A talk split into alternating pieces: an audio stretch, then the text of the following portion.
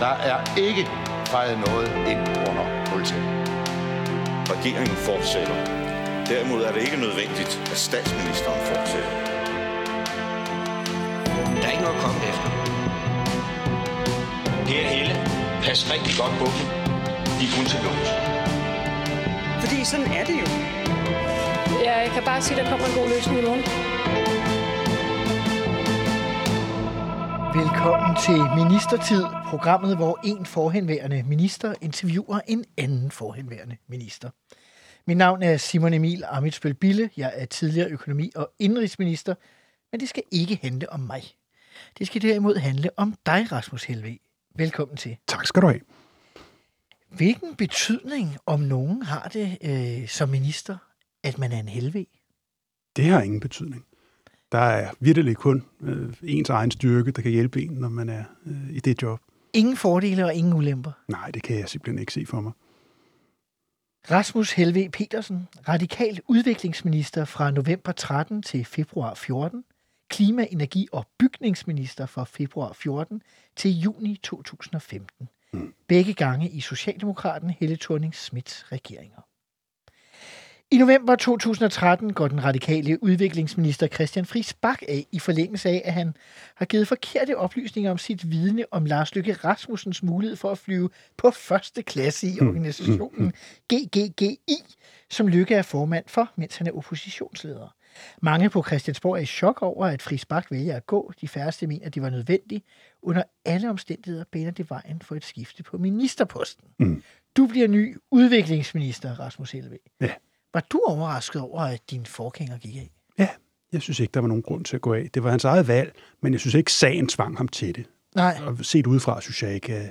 Det var noget med, at, at han vidste det i, i, i situationstegn, fordi det stod langt nede i et eller andet bilag, øh, eller sådan noget ja. i den stil. Ikke? Og man må vidderligt sige, at han gav forkerte oplysninger til Folketinget i god tro. Aha. Så jeg synes ikke, at der var nogen... Øh, altså, det kunne være klaret med en, en næse. Og det er der vel en del ministre, der har gjort gennem tiden. Jeg synes også, det er kendt stof. Og der var ikke noget forsøg fra Friis Baks side på at vildlede nogen som helst. Aha. Det var overhovedet ikke hans intention, og det er heller ikke nogen, der har beskyldt ham for. Hvordan foregik øh, udnævnelsen af dig så? Jamen, jeg blev ringet op af Margrethe Vestager, der så spurgte om... Leder af det radikale venstre på det tidspunkt. Ja, ja. Der spurgte om, jeg havde lyst til at være øh, udviklingsminister. Øh, og det ville jeg gerne. Og det var en, altså en meget, meget stor glæde for mig, og en stor ære, du som er blevet taget til landsholdet. Jeg er jo øh, altså, udviklingsperson. Ja, du har jo en stor fortid i udviklingsarbejdet. Ja. Yeah. Jeg øh, har været formand for Ungdoms Røde Kors i min ungdom. Jeg har arbejdet mange år for Folkekirkens Nødhjælp, og jeg har arbejdet for Verdensnaturfonden, også med udviklingsspørgsmål. Mm-hmm. Øhm, og det interesserer mig, og jeg kender til et område og har politiske ambitioner på området. Så at få lov til at komme ind og blive udviklingsminister, det var for mig øh, altså højdepunktet. Det var måske et drømmejob. Det var drømmejobbet. Det er for mange andre, der bliver udviklingsminister. Ja, nu skal jeg ikke udtale mig på alle andres vegne, men det var helt sikkert mit yndlingsministerium. Det var altså opnåelsen af det største mål i mit liv, kunne man sige. Jeg er nødt til også at spørge til selve overdrivelsen, mm. eller overdragelsen, fordi jeg har læst noget med en høne. Ja. Jamen, fortælle? Jamen, jeg gav med Friis Bak en høne. Vi var jo tidligere kolleger i Folkekirkens Nødhjælp, Aha. hvor jeg havde brugt øh, år af mit liv på en sag om høns i Malawi. Øhm, fordi at da få kommer til, så starter han med at skære i ulandsbestanden temmelig hårdt. Er ret kraftigt. Og siger øh, samtidig, han garnerer det her med, at der er jo, det er jo bare lidt overflødet fedt, der bliver taget fra ulandsbestand, der ellers ville være gået til korruption og mærkelige diktatorer. Det var ligesom den, øh, det narrativ, der fik lov at køre omkring besparelsen på udviklingsbestanden. Aha. Der blev ikke taget nogen fra nogen, nogen, noget fra nogen. Det var nærmest godt, at vi fik slanket det hele lidt. Og der var jeg så øh, for Folkekirkens Nødhjælp i Malawi, hvor jeg mødte en gruppe kvinder, som var blevet altså, som kom i en voldsom klemme på grund af de danske besparelser. Og den klemme skyldtes, at de var udvalgt, fordi de var blandt de mest marginaliserede i Malawi. Det var enker, de var analfabeter, boede i den fattigste del af landet. Det sagde ja til at deltage i et Danida-projekt, hvor de altså fik nogle øh, høns. Og så skulle Danida jo altså hjælpe dem med dyrlægebesøg og foder og transport af æg til mark- markedet, men de skulle selv tage et lille lån for at få hønsene. Aha. Og da så Danida gik, og det hele faldt fra hinanden, så havde de stadig gælden. Så de her fattige kvinder var blevet fattigere af at sige ja til at deltage i et dansk udviklingsprojekt. Og det synes jeg var en utrolig skandale. Ja. Så jeg løftede sagen på vegne af Folkekirkens Nødhjælp, og de brugte et par år på at få overbevist den daværende borgerlige regering om, at de skulle rydde op i det her mess. Øhm, Jo, hjalp I dem så indtil da, eller Ja. hvordan fungerede det? ja. ja, Folkekirkens Nødhjælp overtog gælden med det samme. Aha. Og så øh, fik vi penge til at genstarte projektet efter et par år, efter at have appelleret den her sag.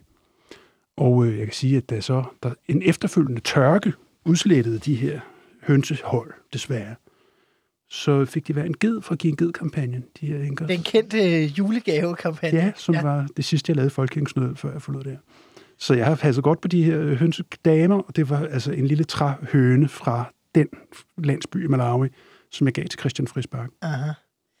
Var, var stemningen ellers der med overgangen, og måske også mere i ministeriet, påvirket af den måde, Christian Friis Bak var gået af på?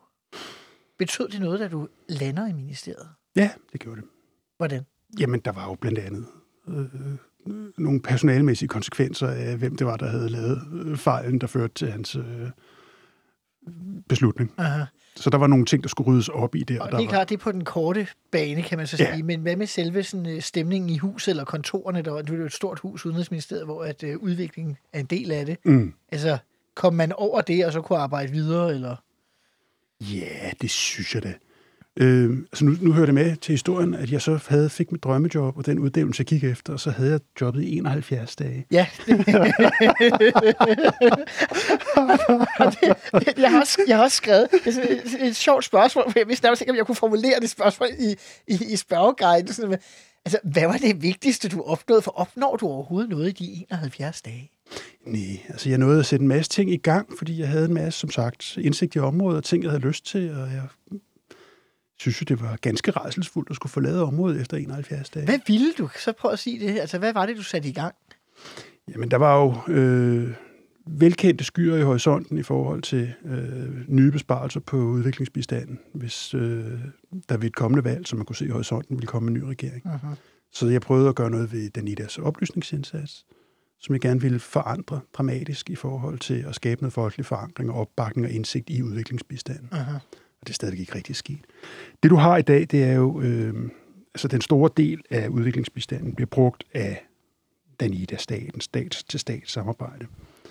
Men der er ikke rigtig nogen informationsaktiviteter til det. Og du kan som et oplyst menneske formentlig ikke nævne mig en eneste længerevarende udviklingsindsats, som den danske stat forestår noget sted i verden. Uh-huh. Ja, det er jo faktisk meget interessant. Og mm, det er der ingen, der kan. Nej. Og det er fordi, at det, det er ikke rigtigt Danidas opgave at fortælle om det, man bruger pengene på. Så gengæld ligger der nogle oplysningspenge, der så ligger ude hos NGO'erne, som er jo, altså de får meget få penge, men til gengæld så fortæller de lidt om dem. Hvad de går og laver. Ja, Ja. men staten, det er ikke rigtig interessant. Så det foregår altså virkelig i tavshed, og det vil så sige, når man sparer, sparer på udviklingsbistanden, jamen så er der ingen, der ved, hvad det er, man sparer på.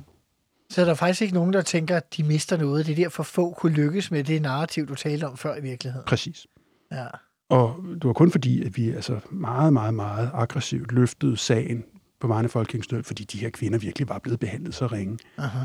at man fik belyst det her projekt, og dermed hele det, der var blevet skåret væk øhm, i sin tid. Jeg kan ikke tænke på, det er jo, du siger det der med, at du havde så drømmejobbet i, i, i, i 71 dage. Ja. Så, øh, så bryder SRSF-regeringen jo totalt sammen. Ja. Øh, eller SF bryder sammen, fordi de ikke rigtig kan finde ud af, hvad de Mm. vil i forhold til øh, et øh, salg af en mindre del af det statslige energiselskab Dong. Mm. Og det ender med, at de både forlader regeringen, en fjerdedel af deres folketingsgruppe forlader partiet, og Annette Wilhelmsen forlader formandsposten. Mm. Og Torning og Vestager skal så danne en SR-regering. Mm. Og i forbindelse med dannelsen af den, øh, så ringer øh, Vestager til dig igen. Ja. Og hvordan foregår det så øh, det anden gang? Hvad siger hun egentlig til, til verdens gladeste minister, der nu skal væk fra sin ministerpost? Ja, men altså, hun, jo, det er jo objektivt på alle mulige måder en forfremmelse, jeg blev udsat for. Ja, det vil man jo tro på. Øh. Øhm, fordi jeg blev så rykket fra udviklingsministeriet over i Klima- og Energiministeriet, Aha. som har et større budget og en større politisk interesse. En enorm politisk og, interesse. Ja, og ligger centralt. Og det er jo også noget, som jeg har interesseret mig for levende og burde være glad for og sådan noget. Ja.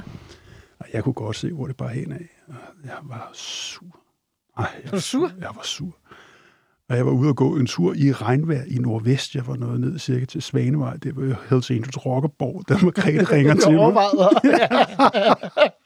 for assistance. Ja, hun meddelte mig så de gode nyheder om forfremmelsen. Øh. ja, vi kunne godt se, hvad det var, der foregik, og, så det er, jo ikke, Ja. ja. det er jo større end mig, og hvad skal man sige. Men hun sagde efterfølgende til mig, hold op, hvor var du sur. Da Hun var sur, da hun tog, også da hun ringede. Jamen, hendes indtryk af samtalen var, at hun havde snakket med en rasende mand. Det er så fantastisk. det tror jeg, at, jeg tror, det er program nummer 60 eller sådan noget, jeg er i gang med. Jeg tror aldrig, jeg har hørt om nogen, der, der har været sur over en forfremmelse før. Nej, det var jeg. Det var hjertejobbet, der røg. Øh, Aha. Men det nye blev så mit hjertejob. Det var jo, altså, så, du ved, det var i øjeblikket, fordi jeg havde så mange ting i gang. Altså, jeg er ligesom en kat, der har og luret på en fugl. Jeg så engang min kat ude i haven, Ja. ligge på lur efter en fugl. Og så fløj fuglen, og katten ligger der. Hun kigger sig omkring, og så sprang den alligevel. Det var helt tydeligt, den havde sådan et spring opsparet. Der bare ventede på. ja, Og det var i virkeligheden, du, du og var sådan sad jeg. Ja, Ja. ja. Jeg sad der og var, skulle til at springe.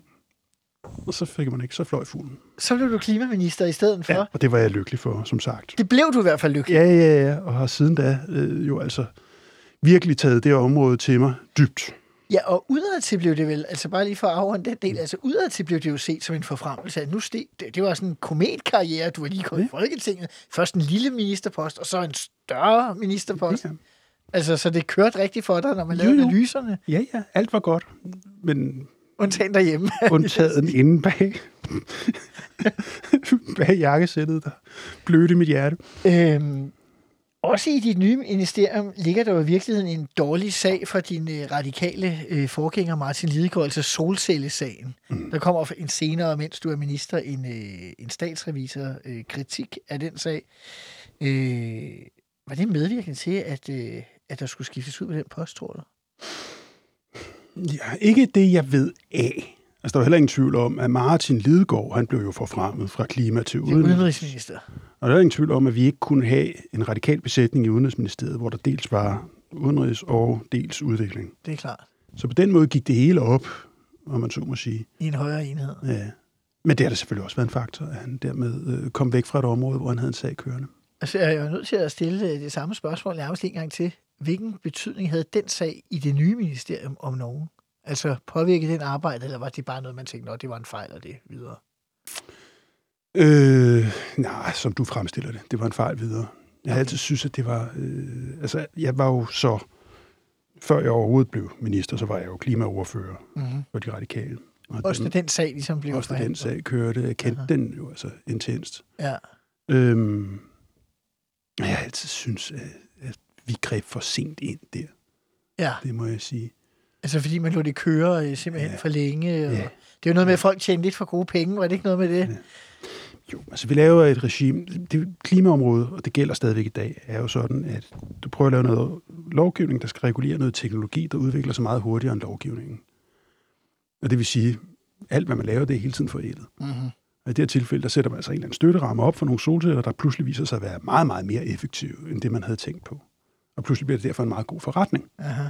Så sætter folk solceller op. Og det var på det tidspunkt formentlig det privatøkonomisk smarteste, du kunne gøre, det var at sætte Ja, nogle solceller på. overhovedet, Ja. Jeg kan godt huske også som Og sådan- gruppeformand, jeg blev kontaktet af regeringen, om vi ville være med til at stoppe det, ligesom alle Ja, ja. andre partier. Ikke? Altså, Præcis. man opdager det jo, Ja, ja. men bare for sent reagerer man. For det- Lige så snart, altså jeg synes, man burde have, men altså det er jo, det er jo long gone det der. Ja, ja. Men jeg synes, at lige så snart det begynder at være artikler om, at nu er det her mere attraktivt end nogen anden form for privat opsparing, så burde man bare have lukket for det. Aha. Fordi der er jo ikke nogen særlig grund til, at man skal overpræmiere den grønne omstilling. Altså, Men du kommer så over i Klimaministeriet, ja. og her får du lov til at være, kan man sige, i en rigtig periode, ja. så du faktisk får lov til at, at sætte dig i stolen. Man plejer jo at tale om, at der er lidt fred de første 100 dage. Du fik 71 på udvikling, så, så det var, det var umiddelbart meget fredeligt. Øh, hvad er de vigtigste projekter for dig, da du sætter dig i stolen i det nye ministerium? jamen, det var, det var jo altså at accelerere den grønne omstilling. Mm-hmm. Ingen tvivl om det. Mm-hmm. Der er øh, trusler. På det her tidspunkt, der er vi allerede i, på vej ind imod et valg, og folk er ved at positionere sig. Mm-hmm. Øh, to dage efter jeg bliver klimaminister, der laver vi den første klimalov. Det er noget, der allerede er langt fremskreden før Er det her skift. Ja, ja. Og det vil sige, det, er, øh, det var næsten på støbeskeen. Og klimaloven, det er jo så sådan en, en rammelov, den er vigtig. Det er den, der så bliver forbillede for den næste, og igen den næste. Aha. Og med de mål, De vi har i dag, er, og så videre, der kommer. som jeg synes var meget vigtigt. Men øh, det næste, der så var, det var det klimaforlig, vi havde indgået i 12. Der var trusler fra Venstre om at opsige det før næste valg, fordi de ikke ville være bundet af udgifterne Aha. på det. Og det siger, for mig var det ekstremt vigtigt at prøve at holde sammen på forligskredsen, så de ikke opsagde forliget.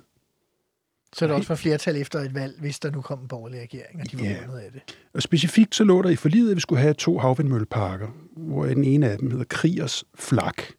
Og den er lige åbnet her for, Aha. altså mod slutningen af sidste år. Og Venstre havde set sig specifikt sure på Kriers Flak, og ville gerne åbne forliget, og så tage Kriers Flak ud, så den aldrig blev bygget. Og det var det, jeg prøvede at forhindre. Aha. Det var for mig det største resultat. Det var sådan set at fastholde forligskredsen omkring Kriers Flak. Og det gjorde jeg blandt andet ved at holde offentlige møder nede i, i det område, hvor øh, parken ligesom skaber Ja, ja, ja, arbejdspladser, skulle- ja, ja. Og, og prøve at mobilisere forskellige folk, der så skulle, øh, altså erhvervsinteresser og andet, for at lægge pres på Venstre for ikke at åbne. Så du påvirker virkelig mest Venstre via et offentligt pres at skabe en folkelig interesse for projektet? Ja, sådan så der var Venstre borgmestre, og der var virksomheder og andre, der hele tiden lagde pres ind til Venstre for, at de ikke skulle. Aha. Hvad, hvad med i forhold til Venstre på Christiansborg? Altså, øh, lader du bare offentligheden køre det, så at sige, eller det offentlige pres øh, klare det? Nej, altså det var da selvfølgelig alle steder hen, Aha. øh, at, at jeg lavede en indsats. Men det, for mig, jeg prøvede altså også at mobilisere noget pres på Venstre, der Ja. gjorde mere ondt, end, end når jeg står og siger til dem, at I burde jo altså lade det er være med det her. Ja. Så, ja. En, debat i Folketingssalen havde nok ikke rykket det store. Nej, nej, så, altså, fordi jeg er jo ikke... Det, det drejer sig om at finde det værktøj, der virker. Det Aha. drejer sig jo ikke om at... Ja, grandstand og stå der og holde taler. Nej, nej, det er det. Så øh, jeg prøvede at lede efter værktøjer, der virkede. Det lykkedes at holde sammen på det. Det var jeg stolt af. Øhm, Kommenterede venstrefolkene nogensinde over for dig, at, at de godt kunne se, hvad du havde gang i, eller... Nej, jeg jeg er ikke sikker på, hvor meget de lagde mærke til det. Men altså, jeg husker, der er en stribe interessenter, der pludselig blandede sig i debatten, fordi jeg havde gået og skubbet til dem. det var vældig skægt. Et andet punkt, hvor at du måske også kunne være i konflikt med Venstre, det var, at du var jo også ude som øh, klimaminister og tale meget omkring, at man skulle beskatte øh, landbruget øh, noget mere. Det var noget, du også var sådan rimelig offensiv øh, på. Og det er jo så alt sammen ved at ske nu. Allerførst må jeg sige, at Kriers Flak Aha. har været en tordnende succes, og er en af grundene til, at vi har haft billigere strøm i Øst-Danmark i perioder her under energikrisen. Aha. har været en af grundene til, at vi sluppet så billigt fra hele det her med Putin. Det viser sig at være en storslået god Aha. idé Fordi vi producerede langt mere. af vores egen strøm, og det er selvfølgelig blevet langt billigere. Aha. Øhm, så jeg føler mig altså, meget, meget glad for at have lavet indsatsen dengang. Ja. Ja. Meget stolt af det der Kriers Flak, som er ligesom... Det, det, Det er det, det, der står tilbage. Som det synes jeg, ja. ja. Øhm, men Kriers Flak var også en, en, øh, en tredje sten hen i retning af stadig billigere vindstrøm. Aha. Og der sker så efter, at jeg forlader øh, ministeriet længe efter, der når man så ligevægtspunktet, hvor man ikke længere behøver at lave offentlig støtte for at bygge nye vindmøller. Ja, ja, ja. Men det kommer altså kun fordi, vi har købt det her dyre strøm, og så får vi så det næste strøm lidt billigere, og så det næste lidt billigere. På et eller andet tidspunkt, så når du at krydse linjen. Og der Så er var, det en god forretning. ja, og der var Kriers Flak, altså et af de sidste, den sidste store havvindmøllepark, hvor vi skulle binde penge i halen på den. Og på grund af den udvikling, teknologisk udvikling, der så bliver sat i gang for offentlige penge, jamen så når man det punkt, hvor det nu er noget, staten faktisk kan tjene penge på. Aha. Og det er jeg utrolig stolt af, fordi det var vores formulerede mål. Aha. Så vi sagde, ja, vi ved godt, det her koster penge. Vi gør det for at lave teknologisk udvikling. Vi gør det for at nå hen et sted, hvor det pludselig bedre kan betale sig at, at lave grøn strøm og solstrøm. Og det lykkedes. Og det øh, er jo et godt resultat. Jeg vil gerne lige tilbage til det med landbruget. At Ja. du skriver kronikker og så videre om, at øh, nu skal vi se på det her med CO2-afgift på landbruget. Mm. Og det er måske svært for folk at forstå i dag, altså fordi det kan jo pludselig føles som øh, mange år siden, selvom ja. Det kun er en eller anden 7 eller 9 år siden. Ja. At det var jo ikke bare et populært synspunkt dengang. Altså i dag, så er der jo nærmest konkurrence om Ja, at ja. ville, øh, ville lave de her afgifter, ikke? Jo, men altså, jeg synes, at alt det, jeg lå og lavede dengang, var kontroversielt, og så vi stille og roligt flyttet debatten til, er noget, man godt kan snakke om. Aha.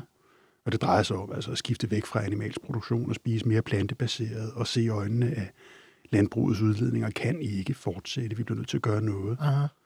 Øh, Men og der- hvordan mærkede du modstanden dengang? Jo, men det var jo bare en politisk modstand, og det vil sige, at Venstre slog 17 kors for sig, fordi de jo fuldstændig styret af landbruget. Aha. Og landbruget, de gik til angreb med alt, hvad de havde, og bæredygtigt landbrug endnu mere. Og, Så var udbryderorganisationen fra den Ja. traditionelle landbrugsorganisation Landbrug og Fødevare. Ja.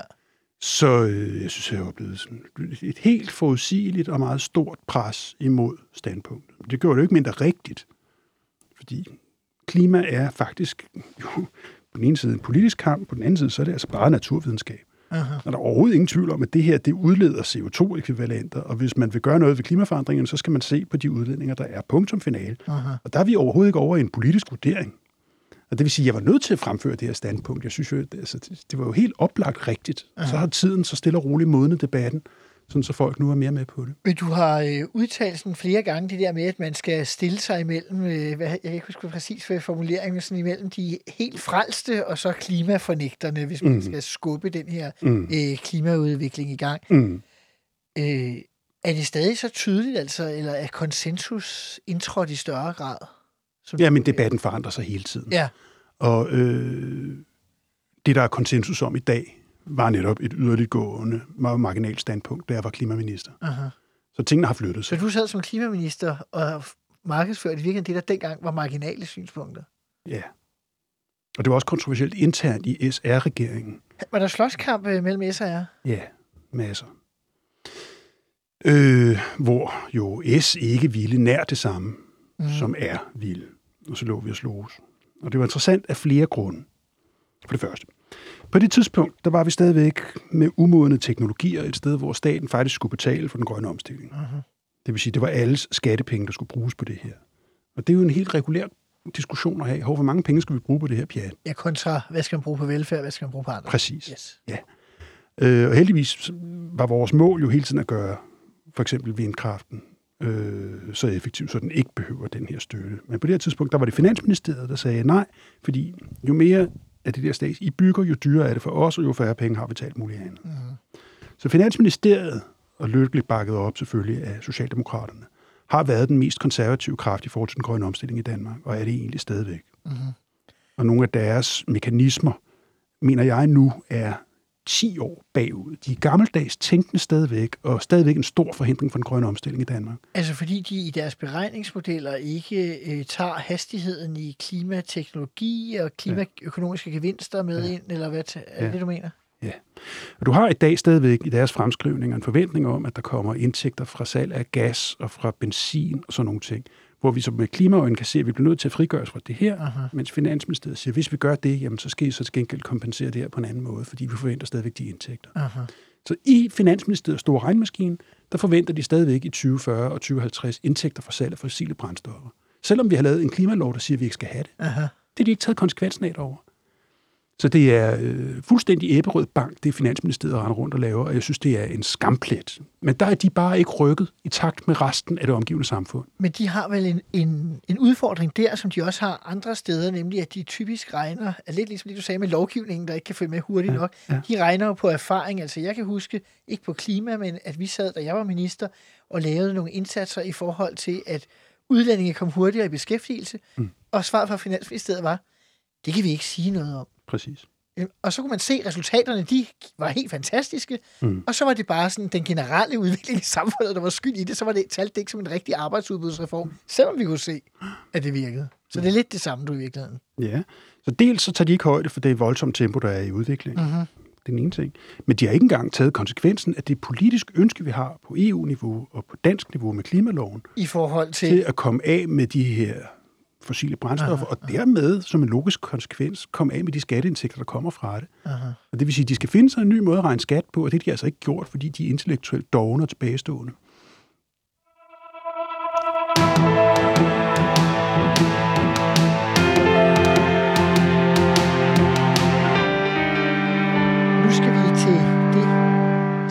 Programmet, der hedder fem faste spørgsmål. Det betyder, at der er fem spørgsmål, der bliver stillet til alle de ministre, der kommer forbi øh, det her program, og dermed også til dig, Rasmus Helve. Mm. Og øh, spørgsmålene er selvfølgelig på tværs af begge dine ministerposter, så du kan jo selv vælge, om du tager udgangspunkt i det ene eller det andet.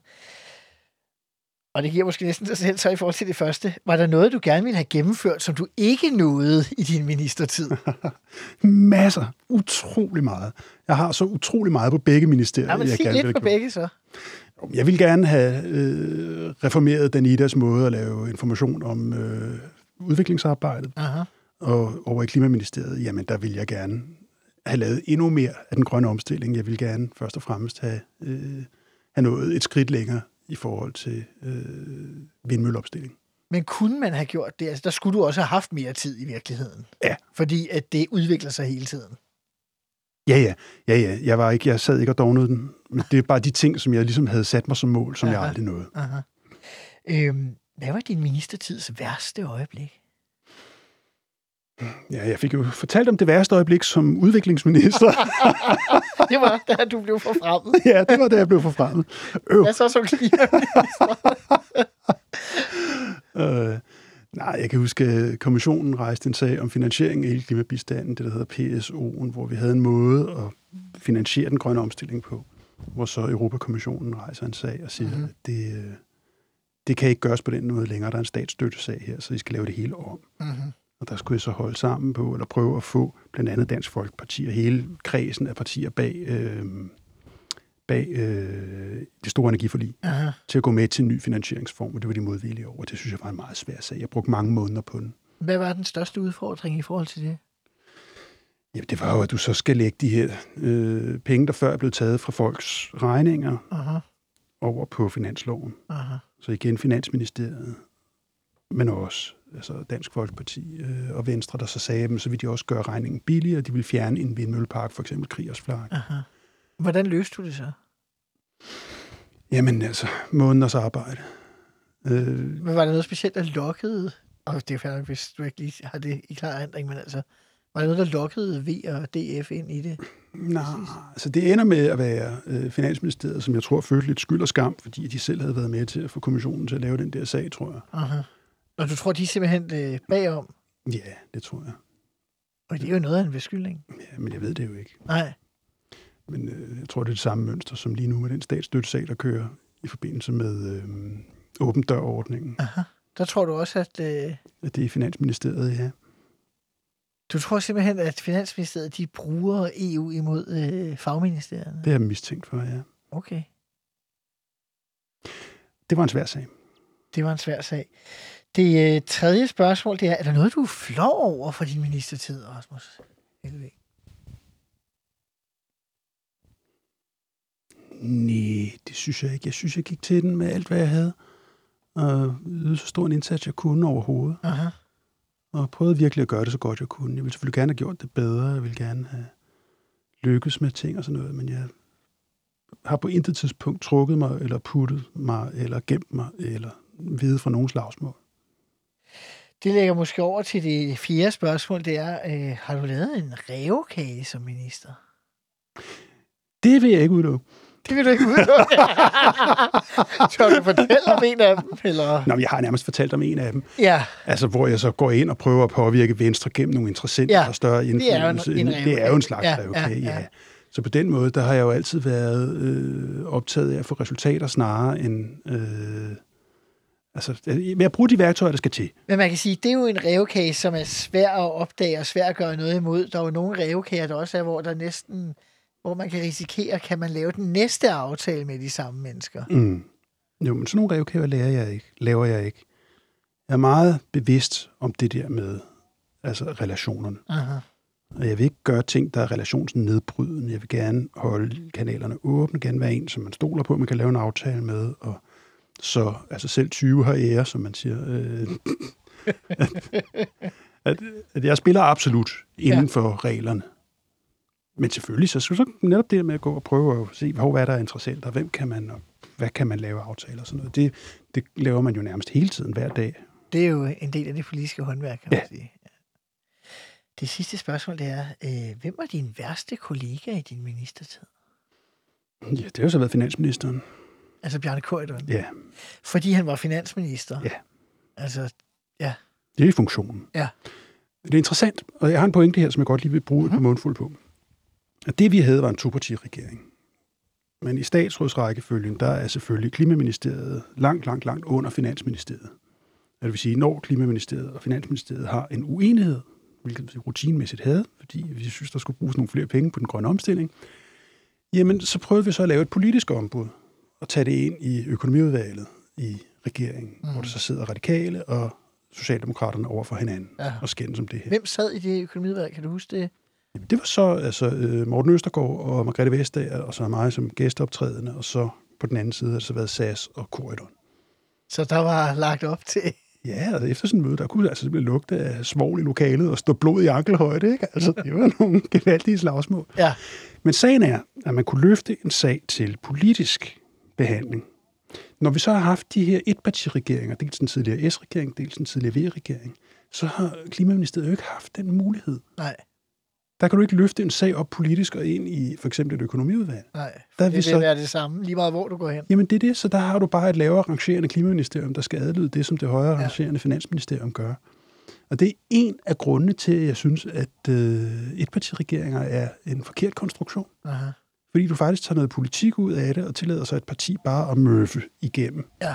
Og det synes jeg er forkert. Ja, og det, øh, det tror jeg egentlig er en bred øh, erfaring, ikke? Altså, Jo. det kunne man, jeg kunne i hvert fald sige, jeg trådte jo også ind i en regering, at vi gik ind i en regering, der var en etpartiregering, som blev en trepartiregering, Mm, hvor man også kunne øh, nærmest mærke lettelse hos nogle af venstrefolk, når at præcis. nu kunne sager blive politiske, i stedet for bare at blive kommandoveje. Øh. Ja. I øvrigt husker jeg masser af tilfælde, masser, men et par tilfælde, hvor socialdemokratiske ministre bad mig om, eller radikale om, at løfte en sag, fordi de ikke selv havde de samme muligheder for for eksempel at kunne lave ombud over for finansen. En klassiker. Ja.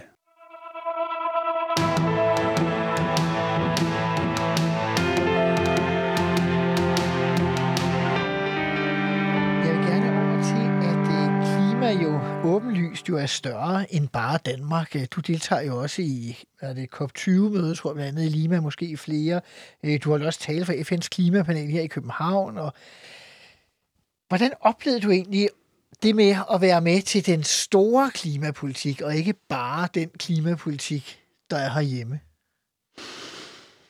Jamen, det var en stor øh, spændende oplevelse, øh, som stadigvæk giver mig øh, du ved, både håb og gåsehud.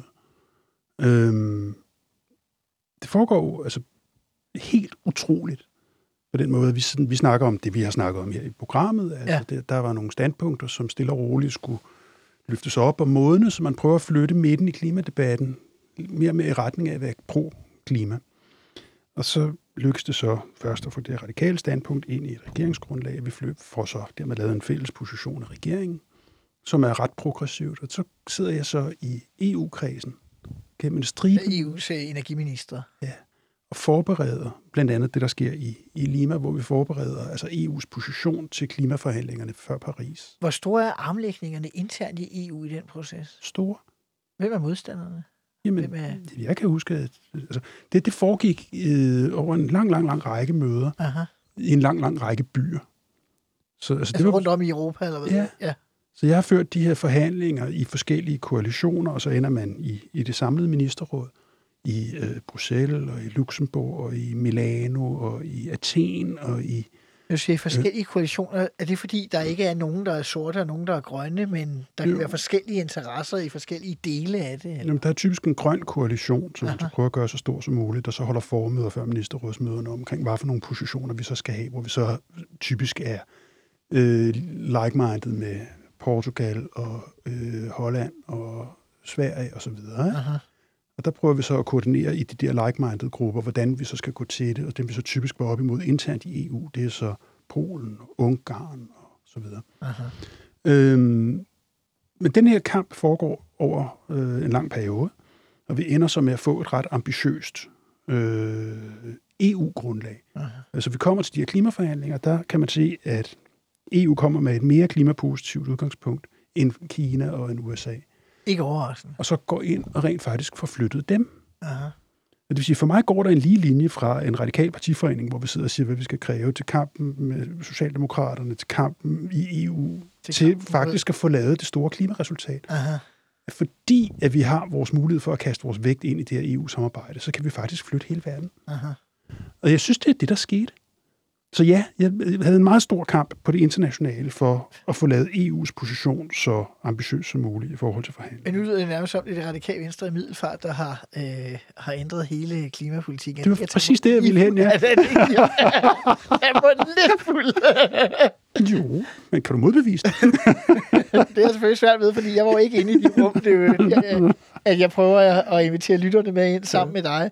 Øhm, Når man så kommer til sådan et øh, COP20-møde, er din og Danmarks rolle så udspillet, fordi nu er det EU, der ligesom har overtaget og kører forhandlingerne? Eller hvad er, hvad er Danmarks og din rolle som klimaminister i sådan et?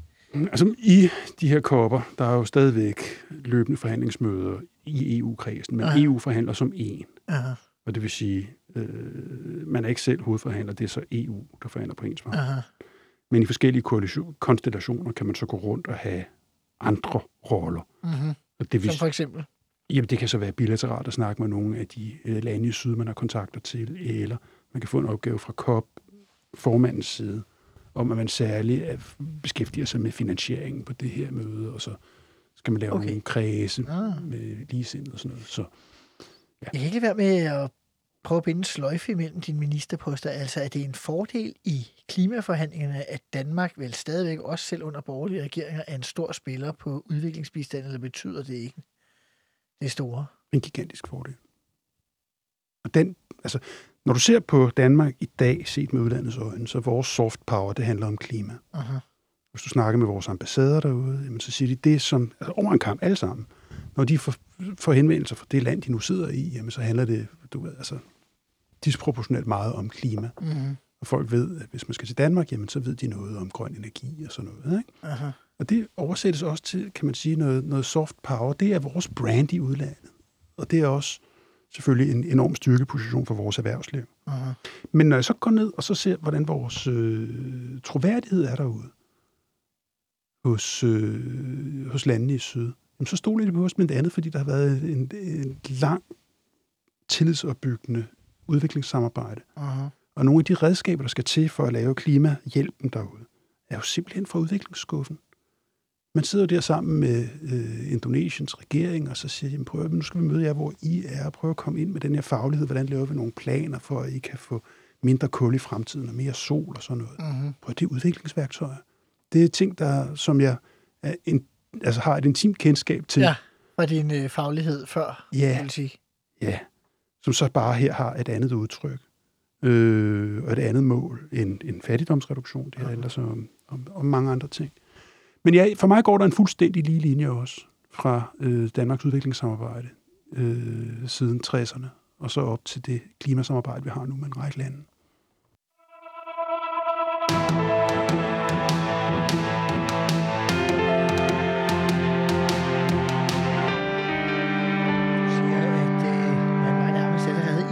valgkampsmode, øh, da du bliver øh, klimaminister. Mm. Øh, der går vel heller ikke øh, meget mere end et år, lidt over et år, 15, 16, 17 måneder, før Ja. der er folketingsvalg.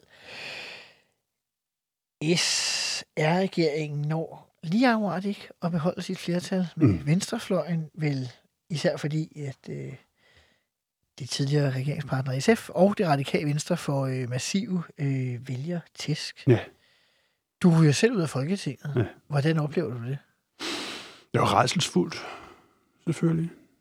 Øhm, jamen, altså, det var jo øh, det var også tydeligt, at vi ville få et massivt, en massiv tilbagegang. Aha.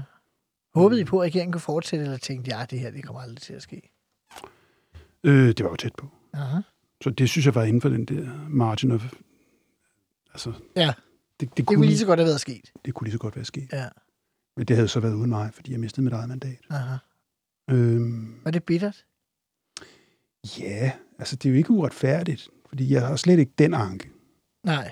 Altså, det vælgerne bestemmer. Det er dem, man er ansat af, og hvis de vælger ikke at genansætte en, så må man ud. Sådan er livet. Sådan er livet. Ja. Øh, men ærgerligt, netop fordi jeg havde så meget mere, jeg havde lyst til at lave. Jeg var jo dybt engageret i det, og øh, ville så meget. Aha. Så, så, sådan, så personligt var det da øh, for, ganske forfærdeligt ikke at få lov til det. Hvorfor tror du, at, øh, at Thorning-regeringen lige akkurat taber? Er der noget, man kan man forklare, eller kan man sige, nej, det var bare så tæt, så det var bare, det var bare sådan? Altså, den var jo massivt upopulær. Jeg kan i hvert fald se på mit eget parti, Radikal, vi blev jo altså halveret, Aha. og folk skulle ikke have mere af os. Og vi fremstod jo altså teknokratiske, og jeg tror, at den krigsførsel, der var internt i regeringen, var med til at skabe det.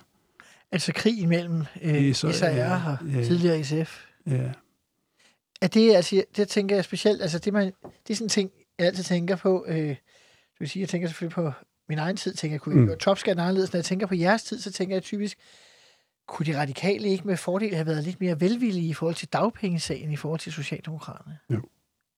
Jo, men jeg tror, at hvis vi på det tidspunkt, hvor øh, Østergaard tager over fra Vestager, der bliver kommissær, havde givet en, øh, en stor indrømmelse, en symbolsk indrømmelse på dagpengene til Socialdemokraterne, Aha. så havde vi haft en anden dynamik.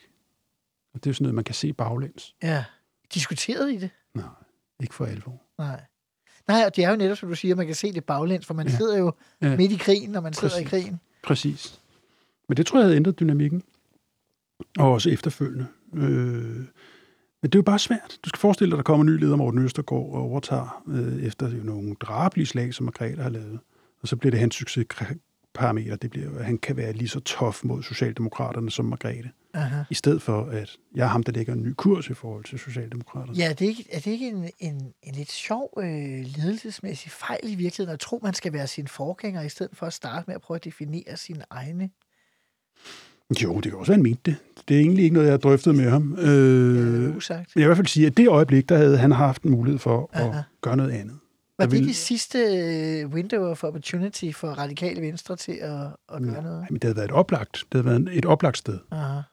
at, at, at lave en eller anden symbolsk kursændring. Ja, ja, ja. Øhm, læg mærke til, at jeg siger symbolsk, fordi jeg tror, man kunne være kommet langt egentlig med ganske lidt indhold. ja. Øhm, Bare ved at vise den gode vilje. Ja. ja. Og det tror jeg egentlig, man skulle have gjort. ja. Nå, men det er jo typisk det der med, når man spiller det, genspiller pladen, øh, klogere af tid og erfaring, så kan man godt se, at der var måske, der skulle man måske have gjort noget andet. ja det er jo altid øh, trods alt øh, nemmere anden gang. Det er noget nemmere end. Øhm, hvis vi så skruer øh, tiden frem til 2022, mm. altså du kommer jo ind igen Ja. i 2019, Ja. Øh, når også at komme i Folketingets præsidie i en periode.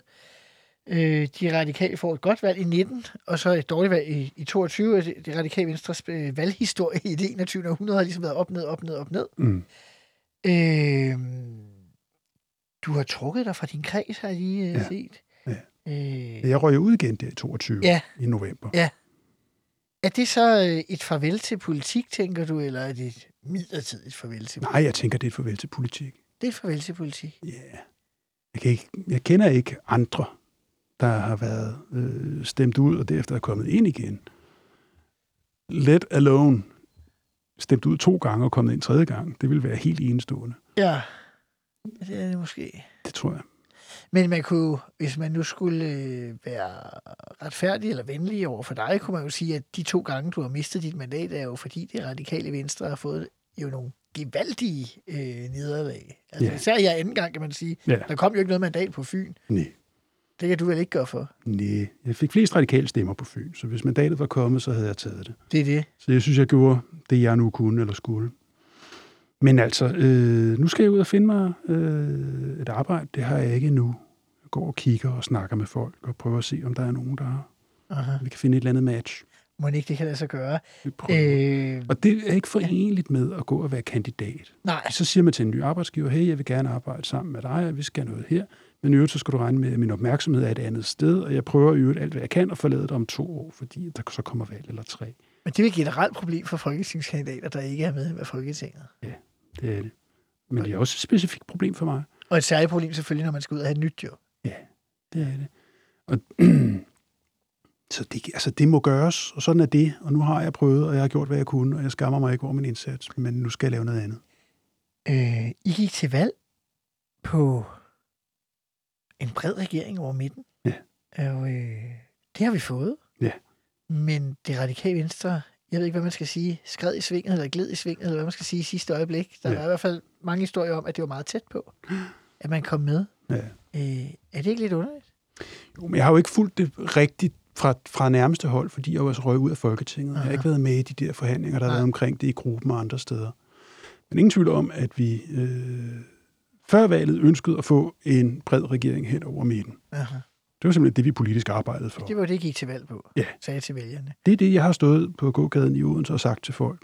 Hvis ikke det var for de radikale venstres øh, syv mandater, ville, flere, ville det største mindretal i Folketinget jo ikke have efter valget gået øh, have støttet en bred regering over midten. Det var jo kun fordi de tre partier, der sagde det før valget, var det største mindretal. Det har jo sandsynligvis påvirket, at det er gået, som det er gået. Mm. Og så alligevel, så er man ikke med. Ja. Altså igen, det, jeg, det var i hvert fald det, vi prøvede på. Det var helt tydeligt, det der var valgoplægget, det var, at vi skulle prøve at lave noget bredt hen over midten, og slippe for de her elendige fløje, der skulle bestemme det henholdsvis. Dansk Folkeparti, Ny Borgerlige på den ene side, og Enhedslisten på den anden. Så øh, man kan sige, målet nåede vi.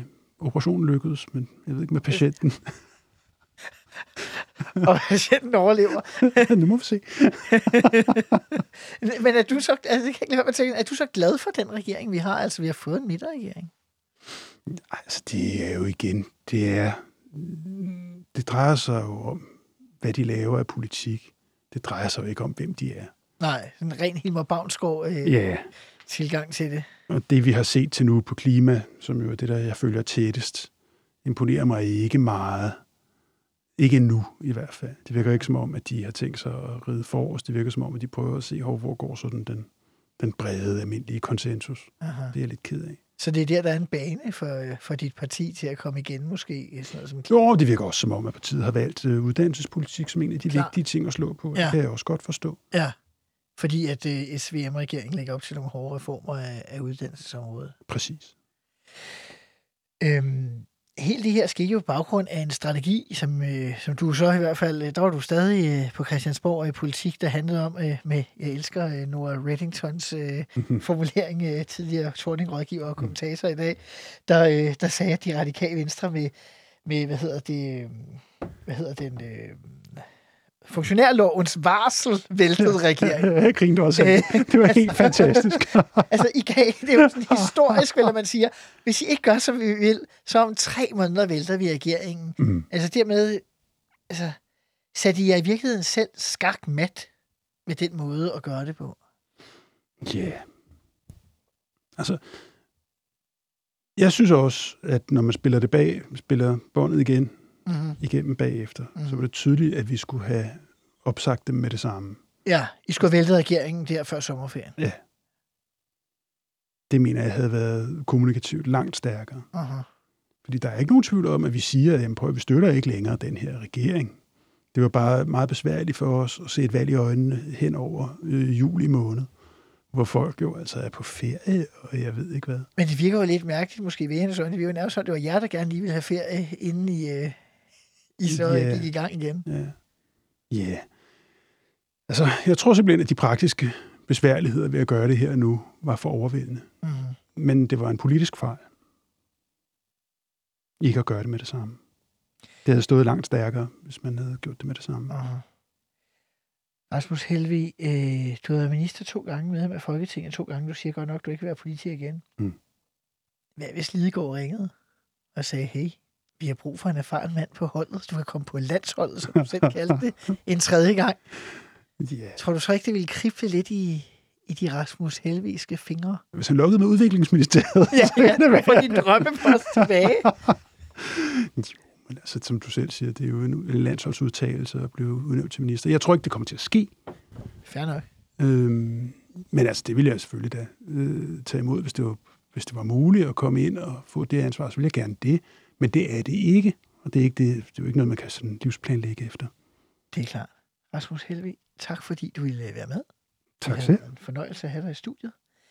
Mit navn er Simon Emil Amitsbøl Bille. Du har lyttet til Ministertid på 24-7. Husk, at jeg også er begyndt at sende Ministertid live om fredagen, hvor der hver uge kommer tre tidligere ministre ind og diskuterer aktuel politik i det, vi kalder Danmarks mest eksklusive debatprogram, fordi det kræver et forhenværende minister at være med i programmet. Ministertid øh, Classic er tilbage igen på næste lørdag med endnu en tidligere minister. Jeg glæder mig til at være sammen med jer igen på genhør.